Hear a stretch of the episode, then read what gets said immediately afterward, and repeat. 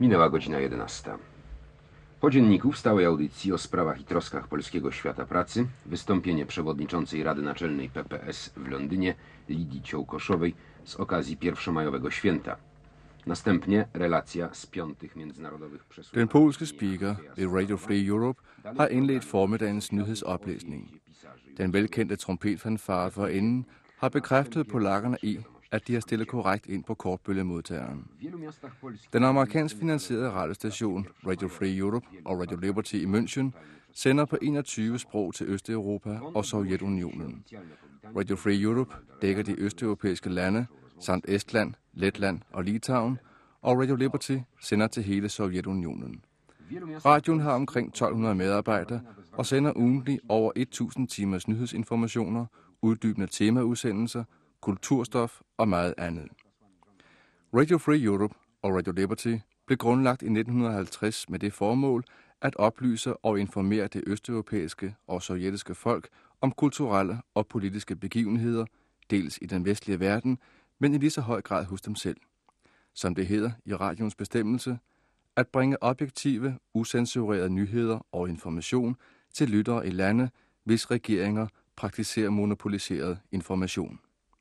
Den amerikanske kongres, som Radio Free Europe og Radio Liberty er underlagt, har pålagt radioen at opretholde professionel uafhængighed og ærlighed, en optræden, der stemmer overens med den frisindede, tolerante amerikanske udenrigspolitik.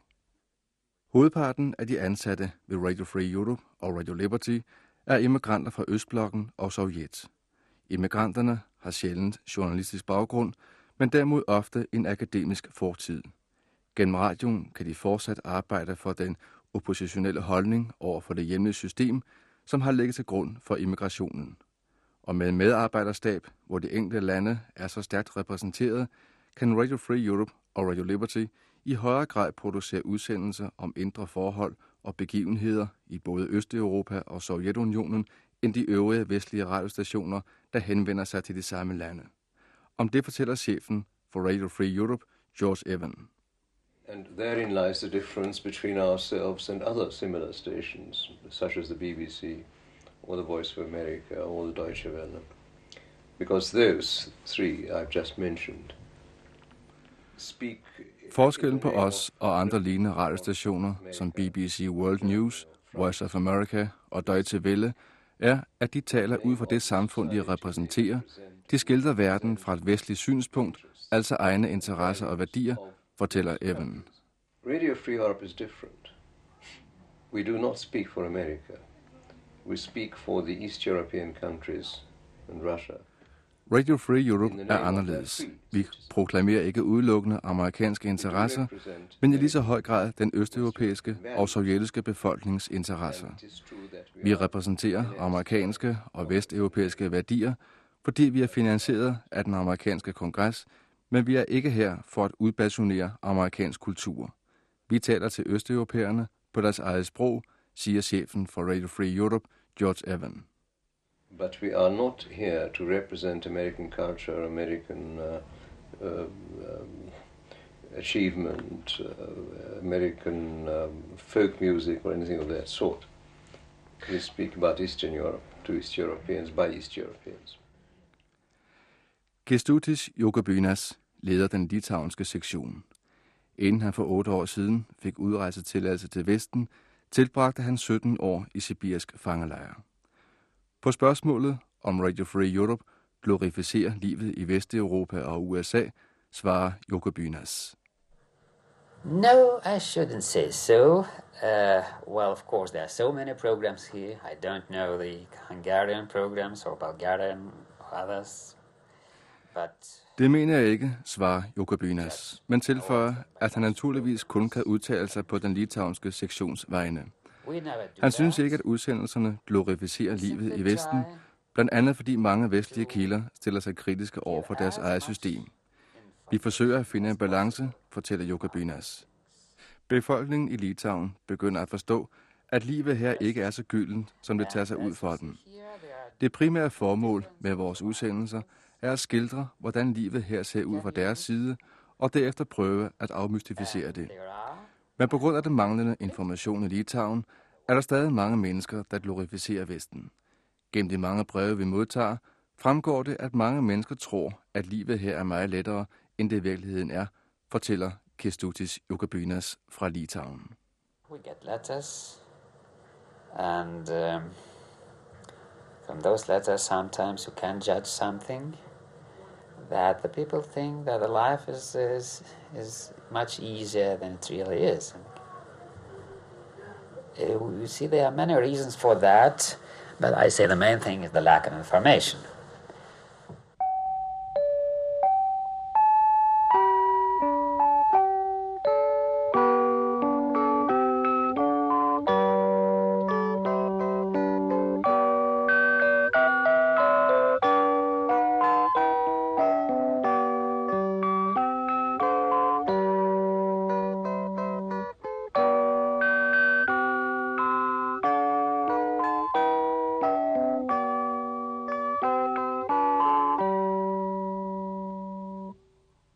Тук е радио Свободна Европа.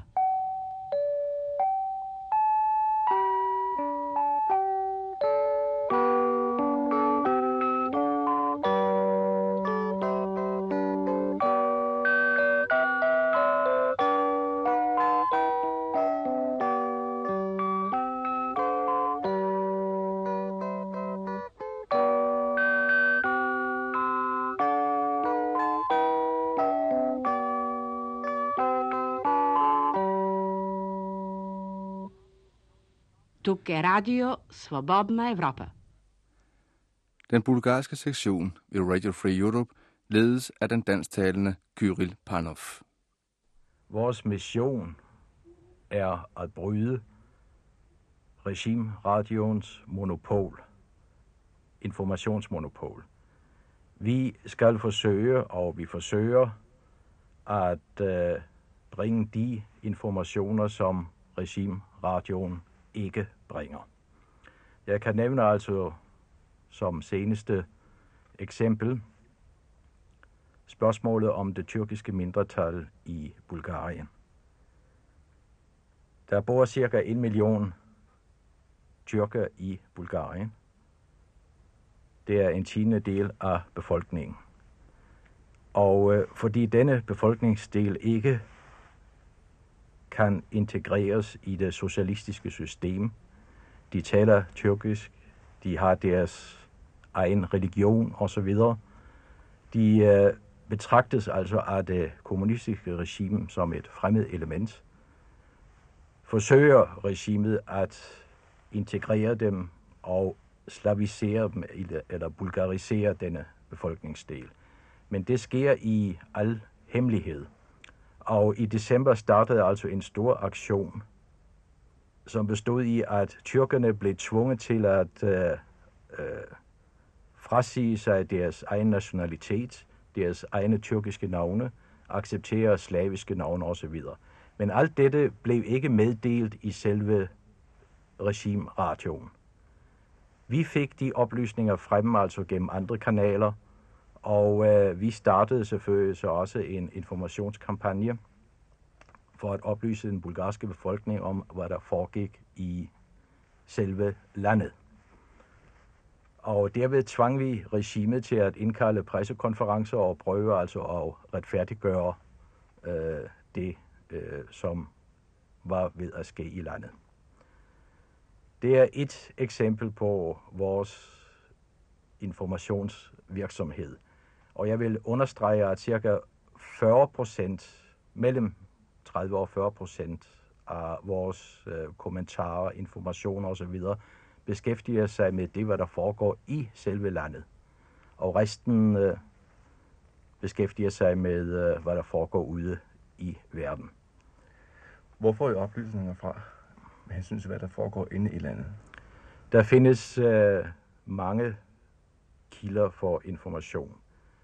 Nu med hensyn til det tyrkiske spørgsmål fik vi for eksempel altså informationer også via Tyrkiet, via breve altså som fra tyrker i Bulgarien, som bliver sendt ikke direkte til os, men altså for eksempel via Libyen, Saudi-Arabien og så omsider nordligt frem, altså til os.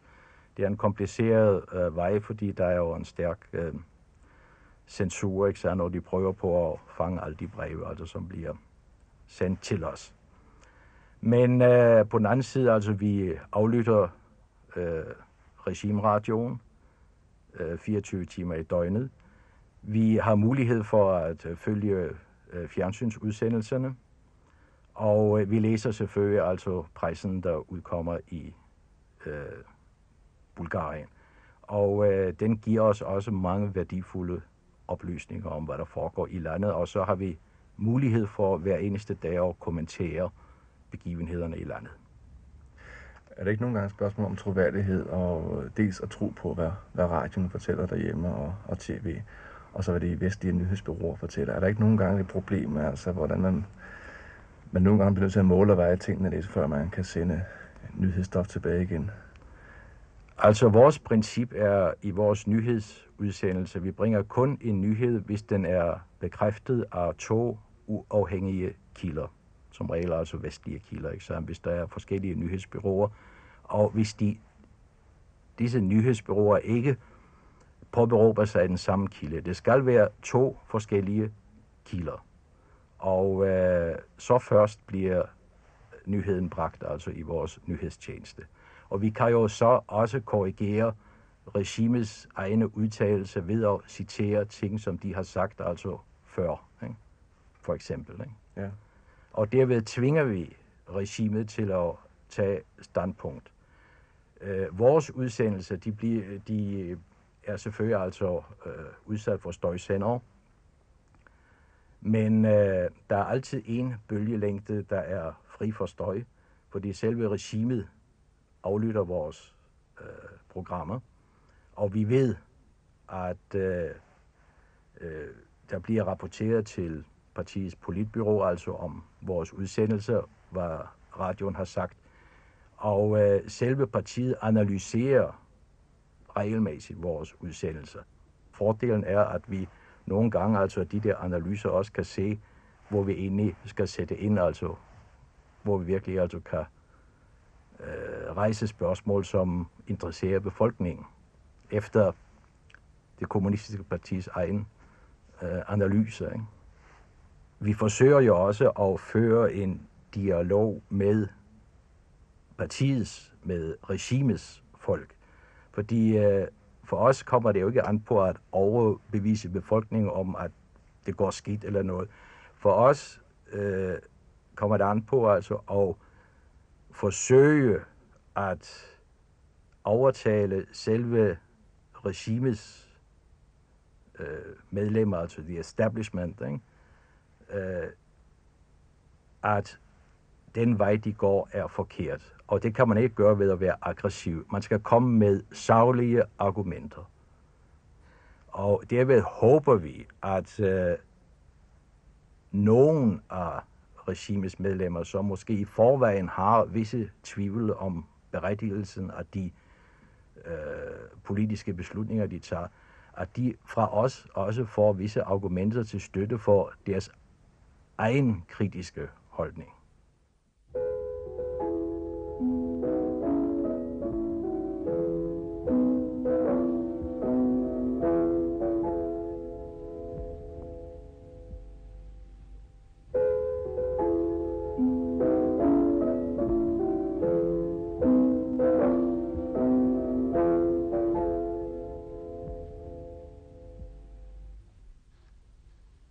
Tu Rozgłośnia Polska, Radia Wolna Europa. Władysław Ponset er ansat ved den polske sektion.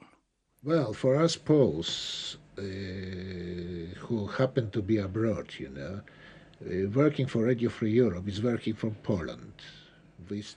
For os polakker, som befinder os uden for Polen, er arbejdet for Radio Free Europe et arbejde for Polen. Vi har stadig følelsen af, at vi er i Polen, fordi problematikken, vi behandler i vores programmer, nyhedsdækningen og kommentarerne, berører forholdene i Polen meget tæt, fortæller Władysław Ponset. Som sine kolleger ved Radio Free Europe og Radio Liberty er han bekendt med påstanden om, at radioen sender vestlig propaganda ind i Østblokken og Sovjet. Oh, no, we're very touchy about this. People are sort of criticizing us, telling that we are making propaganda. It's not true. We're working according to very tight, very strict journalistic. Folk, som stiller sig kritiske over for os, siger ofte, at vi propaganderer, men det er ikke sandt. Vi arbejder seriøst ud fra journalistiske principper. Vi fungerer som substitut, et surrogat for den forbudte presse i Polen, hvor der kun findes den officielle regeringspresse, siger Władysław Ponset, og tilføjer, at det vi gør her er at skabe uafhængig og objektiv information til vores lyttere. So what we doing here is to create a source of information, independent, objective information to our listeners. Demonstracje pierwszomajowe, w wielu wypadkach tłumione brutalnie przez oddziały ZOMO. W Bonn odbyło się dzisiaj oficjalne powitanie prezydenta Ronalda Reagana, który następnie rozpoczął rozmowy z kanclerzem Helmutem Kohlem. A oto szczegóły. W wielu miastach Polski odbyły się wczoraj na wezwanie Solidarności niezależne obchody pierwszomajowe. The news, there are the reports from the Western correspondents of the Western agencies or the Western big papers. Władysław Ponset fortæller, at nyhedsudsendelserne fortrinsvis er baseret på telegrammer fra de internationale nyhedsbyråer og den vestlige presse. Chefen for Radio Free Europe og Radio Libertys samlede nyhedstjeneste er James Edwards. We take all the Western news services, all the major international news services, Reuters, Associated Press, United Press, French Press Agency, West German Press Agency, Italian. In addition, we read all the Eastern press agencies, Russian, Polish, Hungarian. Vi modtager telegrammer fra samtlige vestlige nyhedsbureauer, og samtidig læser vi alt, hvad der publiceres af østlige informationer. På basis af dette materiale gør vi en udvælgelse ud fra en journalistisk vurdering, fortæller James Edwards, og understreger, at medarbejderne hverken koger nyhederne op eller ændrer dem på nogen måde, men at der foregår en ærlig journalistisk vurdering af professionelle journalister. Han fortsætter. We've got people working for us from CBS, from London Times, from Newsweek, Reuters. So these are all professional journalists doing a professional news job. We send our file out to these 21 stations. Informationer om begivenheder i Østlandene og Sovjet modtages fra de internationale nyhedsbureauer, da de er repræsenteret med medarbejdere i de fleste østlige hovedstæder. Det er naturligvis umuligt for Radio Free Europe og Radio Liberty at have faste medarbejdere i disse lande. Samtidig lyttes der intenst på de østlige og sovjetiske radioudsendelser, siger chefen for nyhedstjenesten James Edwards. Some of those are in the Western news services. Reuters, AP, DPA, AFP have correspondents in most of the eastern capitals. So we have a lot of stories on Eastern Europe, from the Western wire services. We also listen to 20 or 30 radio stations in the East. Władysław Ponset fra den polske sektion bekræfter betydningen af at lytte til radiostationerne på den anden side af jerntæppet, men understreger, at han og hans kolleger kun er i stand til at vurdere sandfærdigheden i både den vestlige og østlige presse angående polske forhold, fordi de er polakker og derfor har stærk føling med, hvad der rører sig i det polske samfund. But of course we know very well what's going on in Poland because we specialize on that and we follow every event in Poland pretty closely. So even if that is 720 kHz oraz na falach krótkich w pasmach 13, 16, 19, 25, 31, 41 i 49 metrów. Życzę Państwu dobrego odbioru.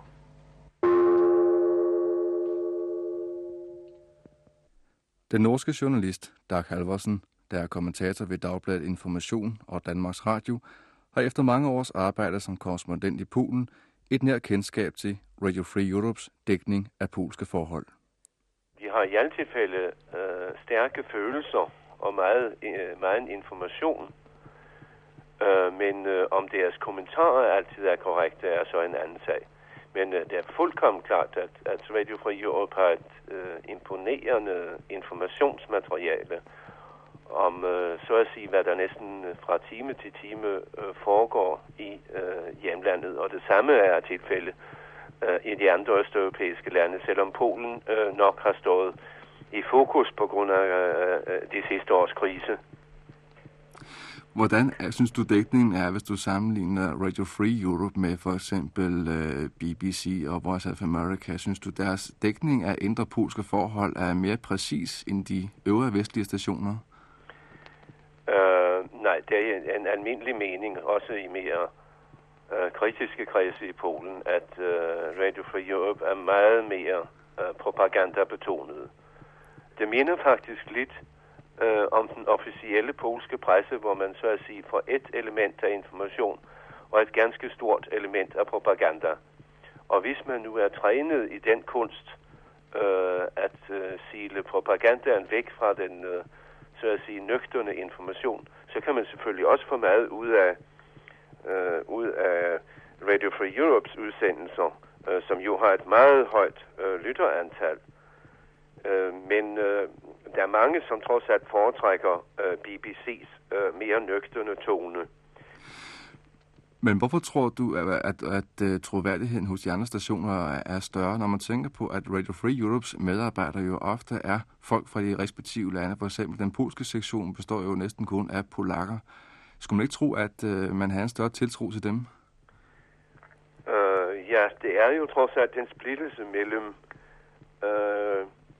mellem emigration og store dele af opinionen i Polen, og specielt de emigranter, som har sluttet sig til Radio Free Europe, de omfattes af en ganske stor skepsis, også af folk, som ikke på nogen måde står på regeringens side.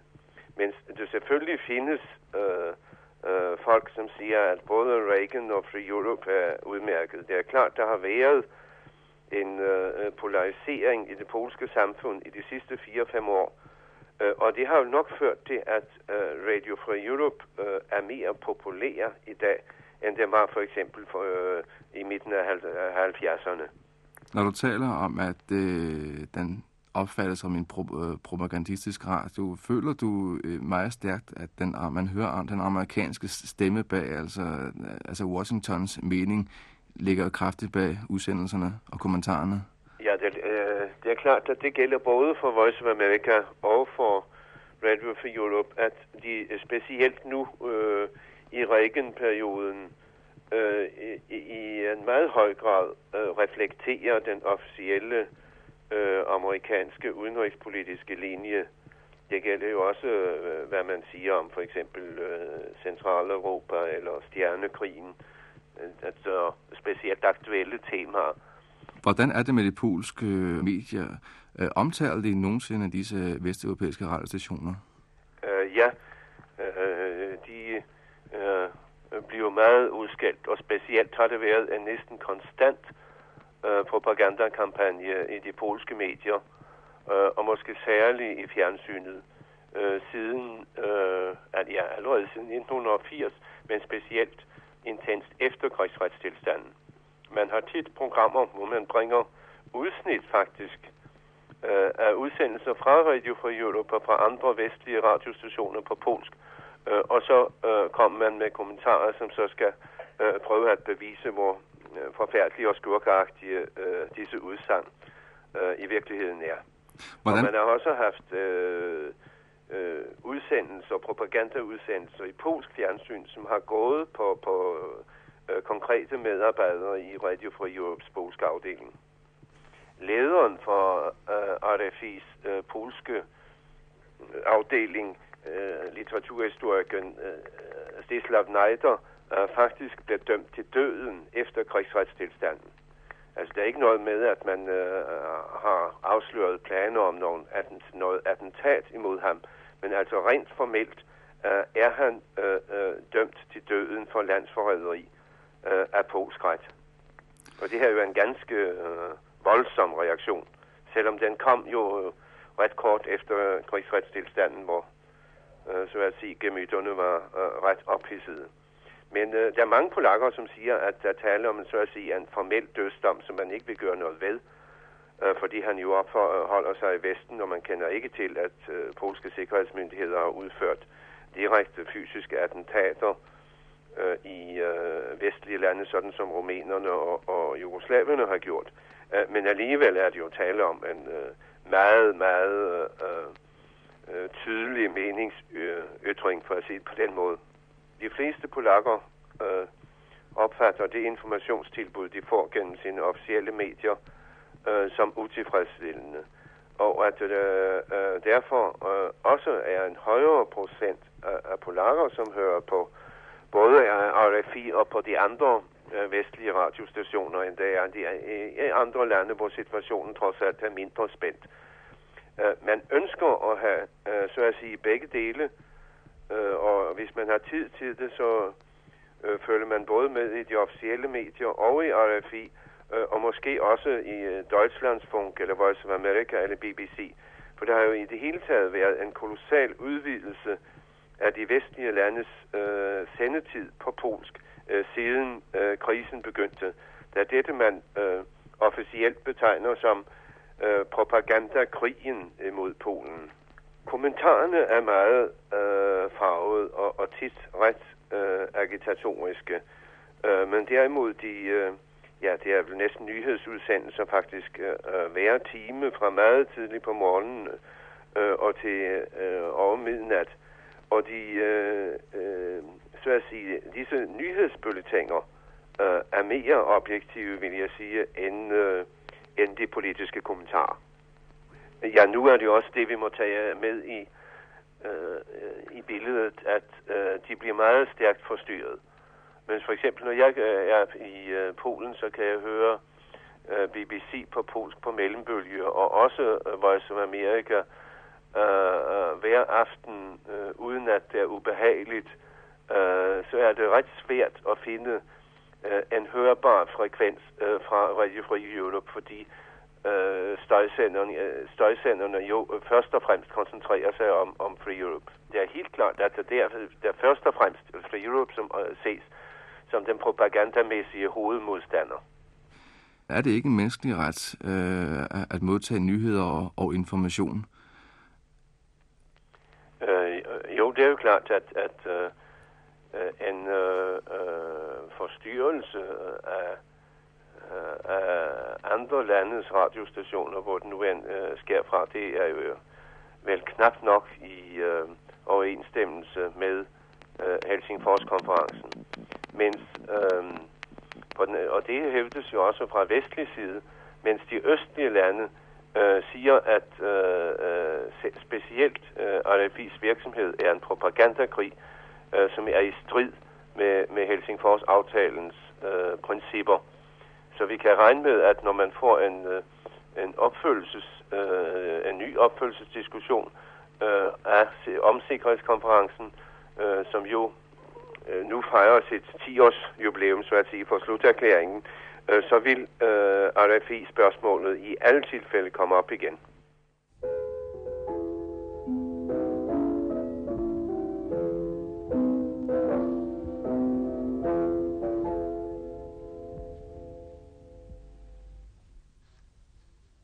Tu Rozgłośnia Polska, Radia Wolna Europa. Radio Free Europe og Radio Liberty er underlagt BIB, Board for International Broadcasting, i Washington. BIB er ansvarlig for radions programmer, dens virksomhed og økonomi overfor den amerikanske kongres. BIB's medlemmer er indstillet af den amerikanske præsident og er underkastet senatets love. The board is the supervisory authority for the radios. That means that they oversee, first, they are responsible for all relations. Rådet er en kontrollerende myndighed for radioen, fortæller Radio Free Europe chef George Evan. Og det betyder, at det er ansvarlig over for kongressen, som bevilger pengene. Det er også BIB, der udpeger lederne af de to radioer, Radio Free Europe og Radio Liberty.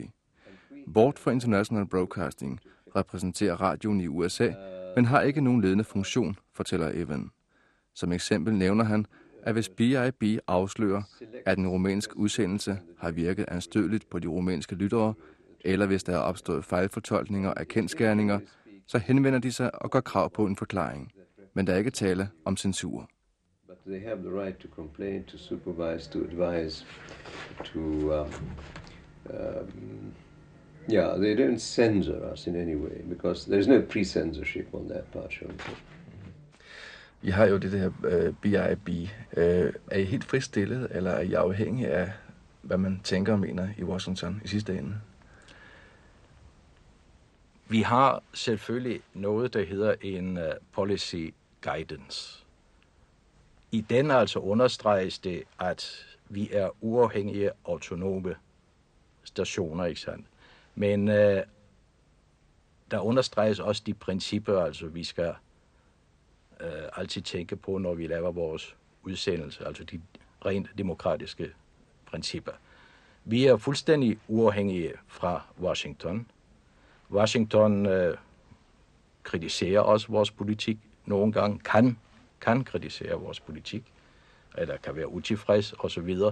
Men vi har til opgave altså at forsvare disse demokratiske principper og tilpasse vores programmer forholdene i de forskellige lande.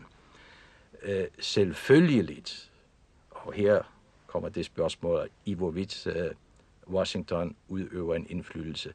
Vi er amerikansk finansieret, vi er en amerikansk radiostation, og vi kan selvfølgelig ikke gå imod den amerikanske politik som sådan. Vi kan kritisere, vi har kritiseret altså og bragt nyhederne om Vietnam i sin tid, vi kan også kritisere politikken i Nicaragua eller andet, det der, ikke sandt, men selvfølgelig fører vi ikke en kampagne mod amerikansk politik. Men det er altså et meget vidt begreb, ikke sandt? Vi har meget stort spillerum.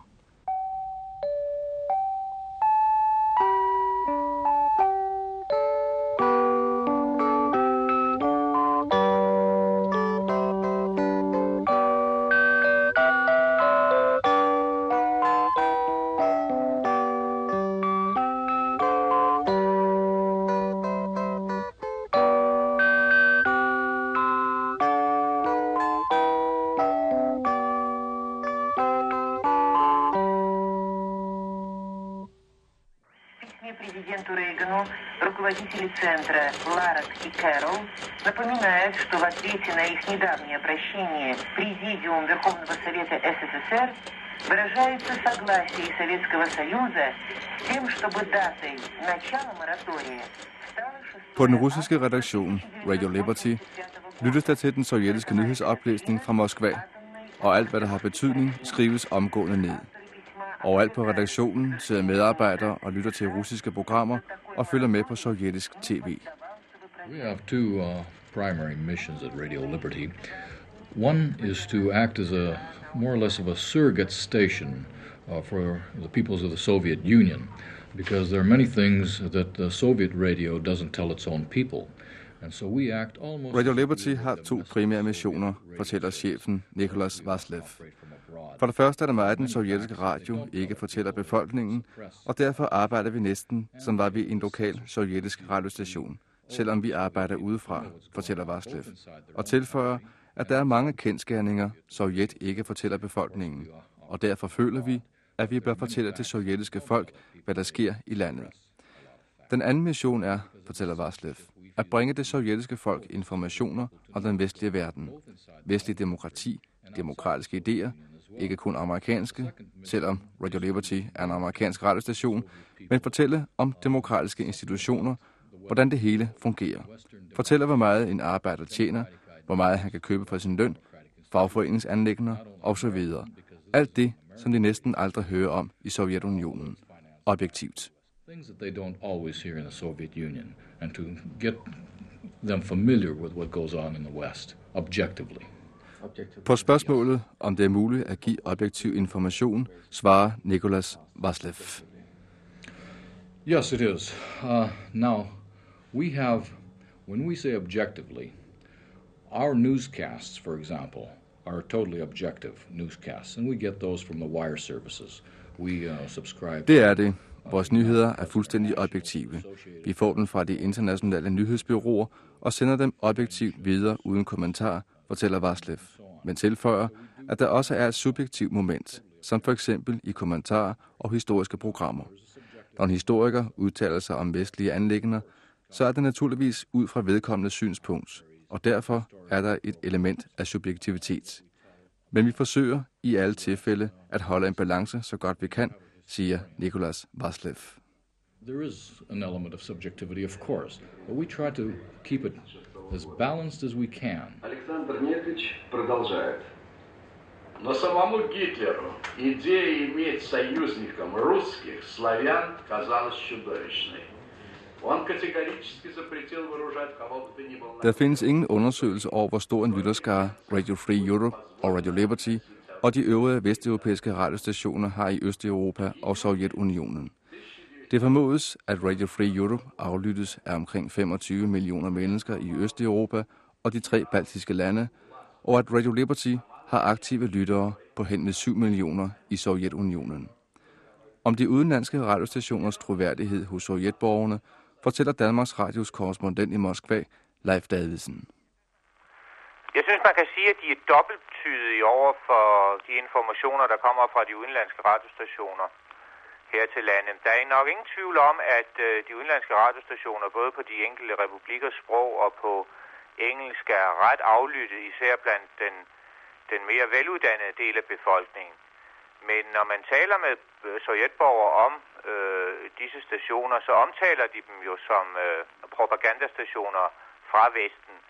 Men det kan der jo også være noget positivt i, da de jo også omtaler deres eget medier som propagandamedier, fordi ordet propaganda på russisk ikke har nogen negativ betydning, som den har i vores del af verden, i den vestlige del af verden. De opfatter nok mange gange, at de ikke helt tror på, lad os sige, internationale krisers udvikling eller interne begivenheder i Sovjetunionen, der er beskrevet deres egen presse, før de får dem bekræftet i de forskellige vestlige radiostationer. Samtidig kan man jo også slutte sig til, at de har en vis betydning, de stationer, fordi den sovjetiske presse bruger egentlig temmelig meget spalteplads på at omtale disse radiostationer, og selvfølgelig kritiserer dem meget kraftigt som imperialismens propagandaapparater. Men samtidig bruger den sovjetiske presse også det trick, at hvis de ligesom vil understrege en pointe, en historie, eller understrege et kritisk synspunkt på de vestlige lande, så citerer de ofte de vestlige medier, og der især, hvis man tænker på radiostationer, BBC eller Voice of America, som der vel nok også her opfattes som hørende i den pæne ende af de vestlige stationer. Men det er et meget kompliceret spørgsmål, som det er svært at besvare sådan i sort-hvide termer, fordi der er ingen tvivl om, at folk lytter. Der er ingen tvivl om, at de henter en masse informationer fra programmerne. Der er ingen tvivl om, at de bruger programmerne i diskussioner, i daglig samtale.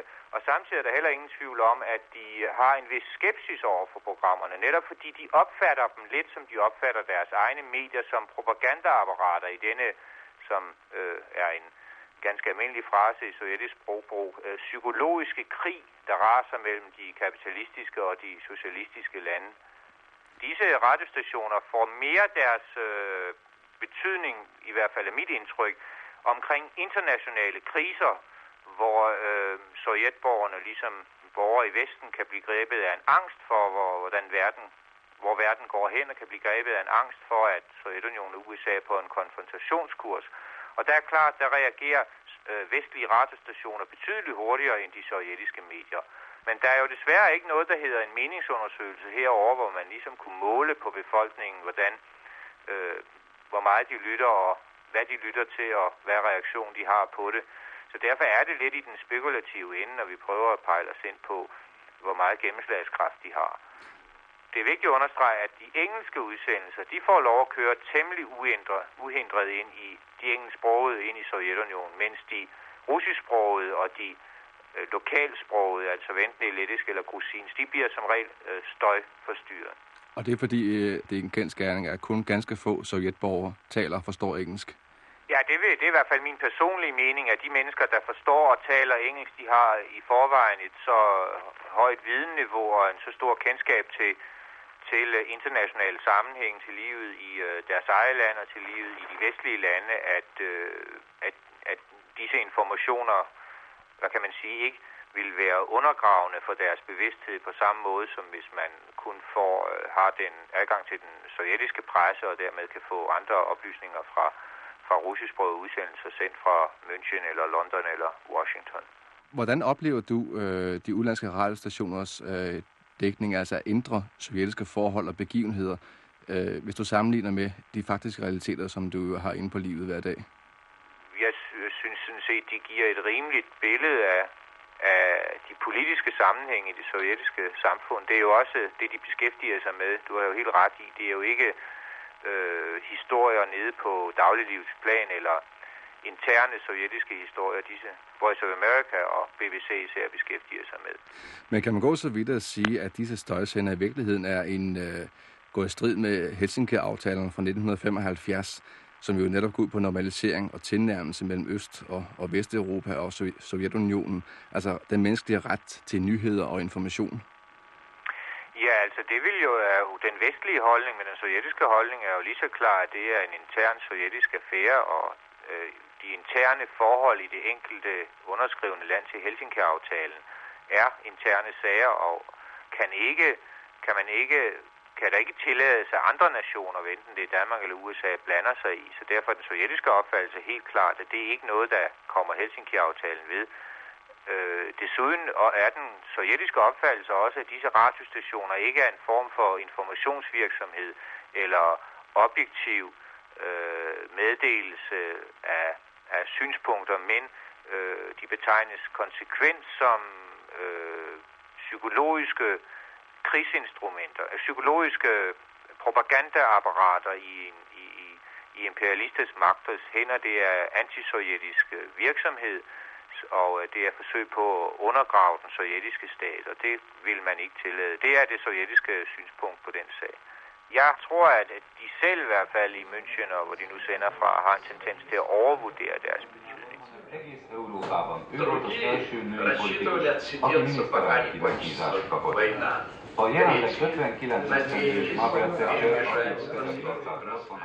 Alle Radio Free Europe og Radio Libertys udsendelser sendes fra Master Control, en afviklingshal, hvor hele den ene væg er beklædt med båndmaskiner, en for hvert land i Østeuropa og Sovjetunionen.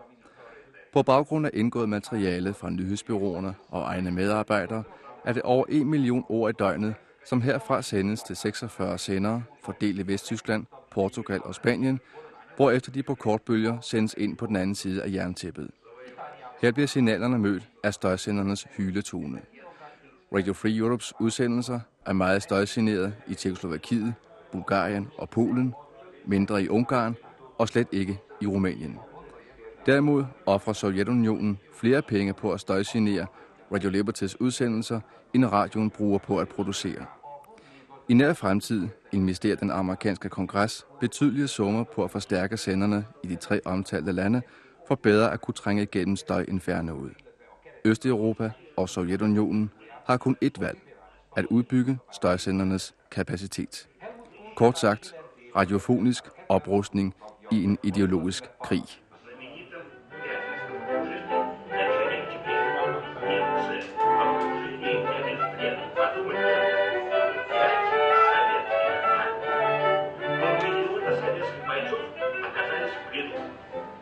Nagy katonai parádéval ünnepelte Vietnám Saigon elesének, tehát a vietnámi háború végének 10.